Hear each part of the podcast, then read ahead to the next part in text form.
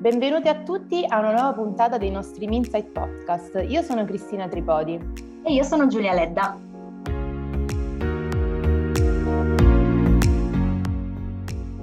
Torna finalmente la nostra rubrica Donne che ispirano e in questa puntata conosciamo Linda Martelli, eh, con noi in Minsight dal 2018.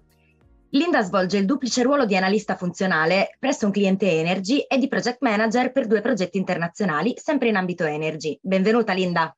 Grazie, ciao Cristina, ciao Giulia. Nonostante sei parte del gruppo Minsight dal 2018, lavori nel settore Energy dal 2004, dove hai ricoperto altri ruoli in diversi settori, come ad esempio quello della sanità. Secondo te, se è cambiato, cosa è cambiato nel settore dell'information technology, soprattutto in questi ultimi anni caratterizzati da evidenti profondi cambiamenti?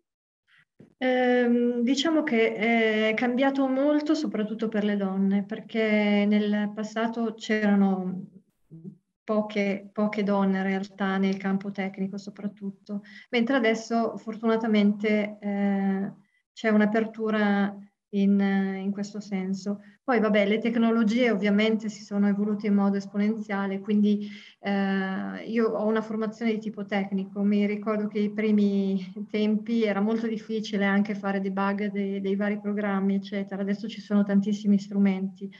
E poi vabbè, ovviamente eh, internet è stato l'apocalisse, cioè, che ha sia pro che contro, nel senso che eh, mentre eh, una volta per formarsi bisognava leggere dei tomi eh, tremendi, adesso diciamo mh, si, si, trova la soluzione molto più facilmente su internet, che da una parte è più veloce, dall'altra è un po' meno ehm, approfondita come tipo di, eh, di formazione, mettiamola così.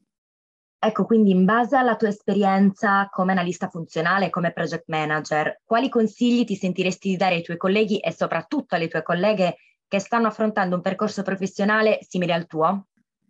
Allora, mm, una, un consiglio che mi sento di dare è di non, non arrendersi mai, cioè le difficoltà devono essere uno stimolo per continuare ad andare avanti, per migliorarsi, di avere comunque ehm, interesse per quello che si fa, perché eh, la giornata scorre molto più facilmente se ci si mette impegno e, e, voglia in quello che si fa, che sia da, dal lavoro più umile a quello più, cioè più, più alto, insomma.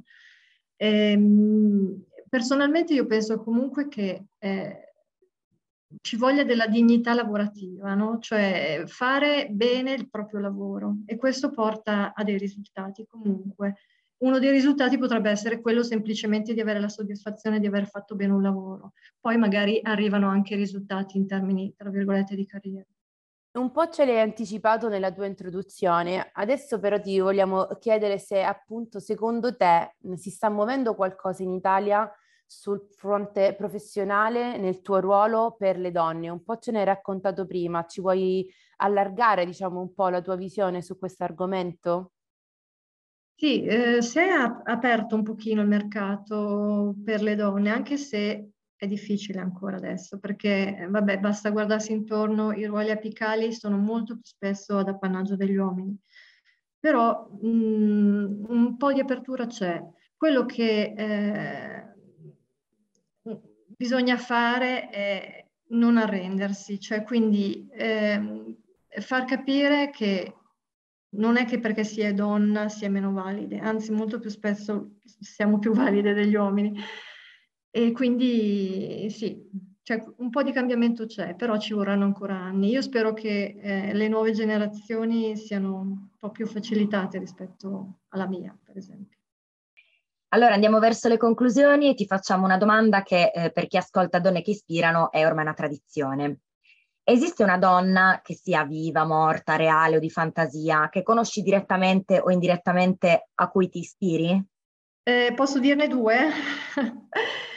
allora, ehm, Bebe Vio, che credo abbia l'ammirazione di, di chiunque, e Samantha Cristoforetti. E motivo un attimo entrambe le scelte. Bebe Vio è per il coraggio, ovviamente, perché è la forza di volontà. Samantha Cristoforetti per, per l'intelligenza e, e per il coraggio anche lei. Entrambe hanno una cosa in comune che è l'umiltà. Cioè, pur essendo donne eccezionali, eh, sono persone che sono rimaste umili e questo per me è una dote incredibile.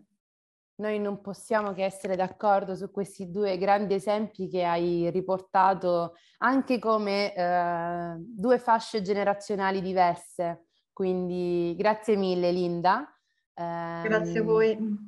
Noi ti ringraziamo appunto per essere stata nostra ospite di questa intervista, per averci raccontato un po' il tuo punto di vista e la tua esperienza nel mondo dell'information technology e come sempre è un piacere averti tra le nostre donne che ispirano. È stato un piacere essere qui. Grazie. Grazie a tutti per l'ascolto e noi ci sentiamo al prossimo episodio dei nostri Minsight Podcast.